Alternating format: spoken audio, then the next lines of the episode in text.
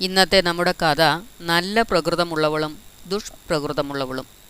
ഉത്തരഭാഗത്തെ ഒരു രാജ്യത്തിൽ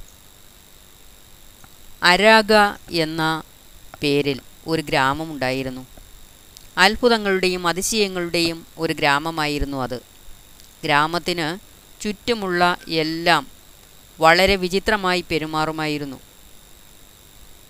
വൃക്ഷങ്ങൾക്ക് പോലും ചുറ്റുപാടുകളെ ഗ്രഹിക്കുവാനുള്ള കഴിവുണ്ടായിരുന്നു.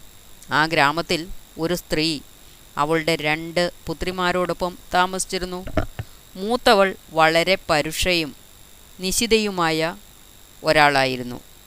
എന്നാൽ നേരെ മറിച്ച് ഇളയവൾ പ്രകൃതത്തിൽ വളരെ ശാലീനയും നിർമ്മലയുമായിരുന്നു. മൂത്തവൾ അവളുടെ അമ്മയുടെ മുഖച്ഛായയുള്ളവളായതുകൊണ്ട് അവളായിരുന്നു അമ്മയ്ക്ക് കൂടുതൽ വാത്സല്യമുള്ളവൾ.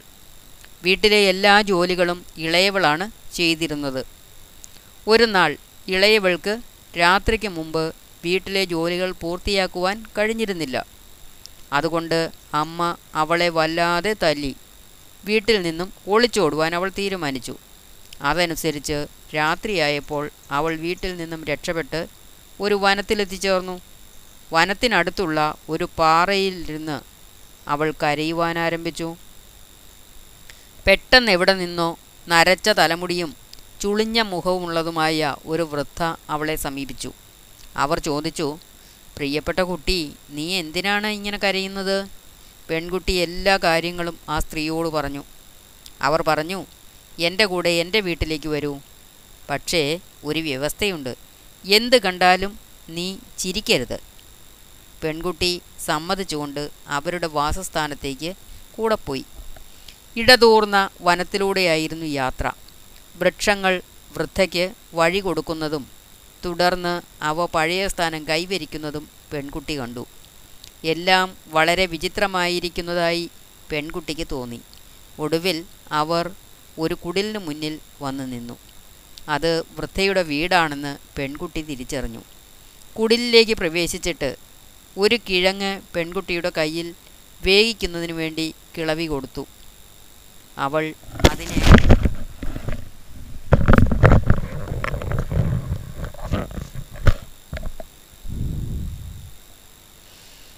ഒരു വറചട്ടിയിലിട്ടപ്പോൾ അത് വിവിധ തരത്തിലുള്ള പച്ചക്കറികളായി അവൾ അത്ഭുതപ്പെട്ടു പോയി. ഈ സമയത്ത് ആ സ്ത്രീ അവരുടെ തല വെട്ടിയെടുത്ത് മടിയിൽ വെച്ചു. എന്നിട്ട് തലയിൽ നിന്നും പേൻ പെറുക്കിക്കളയുവാൻ തുടങ്ങി. പെൺകുട്ടി ഭയന്നു പോയെങ്കിലും അവൾ ഒരു വാക്ക് പോലും പറയാതെ അവിടെ നിന്നു. വൃത്ത വീണ്ടും തല കഴുത്തിൽ തിരികെ വെച്ചു. എന്നിട്ട് പെൺകുട്ടിയെ അടുത്തേക്ക് വിളിച്ചു. എന്നിട്ട് അവൾ പറഞ്ഞു പ്രിയപ്പെട്ട കുട്ടി എന്റെ മുതുകൊന്ന് ചൊറിയൂ. പുറം എല്ലായിടവും ചൊറിയുകയാണ്. പെൺകുട്ടി അനുസരിച്ചു. എന്നാൽ അവൾ ആ സ്ത്രീയുടെ മുതുക് ചൊറിയുന്ന സമയം അവളുടെ വിരലുകൾ മുറിഞ്ഞു. കാരണം ആ സ്ത്രീയുടെ മുതുക് സ്ഫടിക ചില്ലുകൾ കൊണ്ട് ഉണ്ടാക്കപ്പെട്ടതായിരുന്നു. അവൾ കരഞ്ഞപ്പോൾ വൃദ്ധ അവളുടെ മുറിവുകളിലേക്ക് ഊതുകയും അപ്പോൾ തന്നെ ആ മുറിവുകൾ ഭേദമാവുകയും ചെയ്തു. അവൾ പറഞ്ഞു നീ നല്ല പ്രകൃതമുള്ള ഒരു പെൺകുട്ടിയാണ്. കോഴിക്കൂട്ടിൽ പോയി എന്നെ എടുത്തുകൊണ്ടു പോകൂ എന്ന് നിന്നോട് ആവശ്യപ്പെടുന്ന മുട്ടകളെ പെറുക്കിയെടുക്കുക. എന്നിട്ട് അവയെ തറയിലെറിഞ്ഞ് വീട്ടിലേക്ക് പോവുക. നിന്റെ അമ്മ നിന്നെ സ്വീകരിക്കും.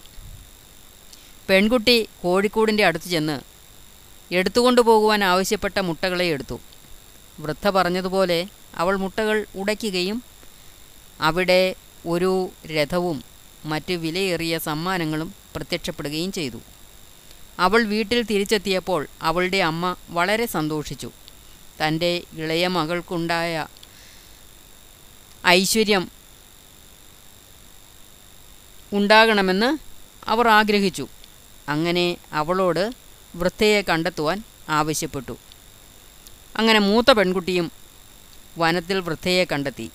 അവളൊരു ദുഷ്പ്രകൃതക്കാരിയായിരുന്നതുകൊണ്ട് എല്ലാം അവൾക്ക് തമാശകളായിട്ടാണ് തോന്നിയത്. മുന്നറിയിപ്പ് നൽകിയിരുന്നുവെങ്കിലും വൃദ്ധയുടെ എല്ലാ പ്രവൃത്തികളും കണ്ട് അവൾ പൊട്ടിച്ചിരിച്ചു. വൃദ്ധ പറഞ്ഞു ഒരു ദുഷ്പ്രകൃതക്കാരിയാണ് നീ. പോയി എന്നെ എടുത്തുകൊണ്ടു പോകൂ എന്ന് ആവശ്യപ്പെടുന്ന മുട്ടകളെ എടുക്കുക. എന്നാൽ അനുസരണയില്ലാത്ത ആ പെൺകുട്ടി എന്നെ എടുക്കരുത് എന്ന് പറഞ്ഞ മുട്ടകളെ എടുത്തു. വീട്ടിലേക്ക് തിരികെ വരുന്ന സമയം അവൾ മുട്ടകൾ ഉടയ്ക്കുകയും അവിടെ പാമ്പുകൾ തവളകൾ തേളുകൾ പാറ്റകൾ പിന്നെ മറ്റു പലതരത്തിലുള്ള കൃമികൾ തുടങ്ങിയവ പ്രത്യക്ഷപ്പെടുകയും ചെയ്തു. അവയെല്ലാം പെൺകുട്ടിയുടെ കൂടെ അവളുടെ വീട്ടിലേക്ക് അനുധാവനം ചെയ്തു. പേടിച്ചു പോയ അവൾ വീട്ടിലേക്ക് ഓടി. ഭീകരമായ ഈ കാഴ്ച കണ്ട് അവളുടെ അമ്മ ബോധശൂന്യയായി താഴെ വീണു. തിന്മയ്ക്കുള്ള സമ്മാനമായിരുന്നു അത്.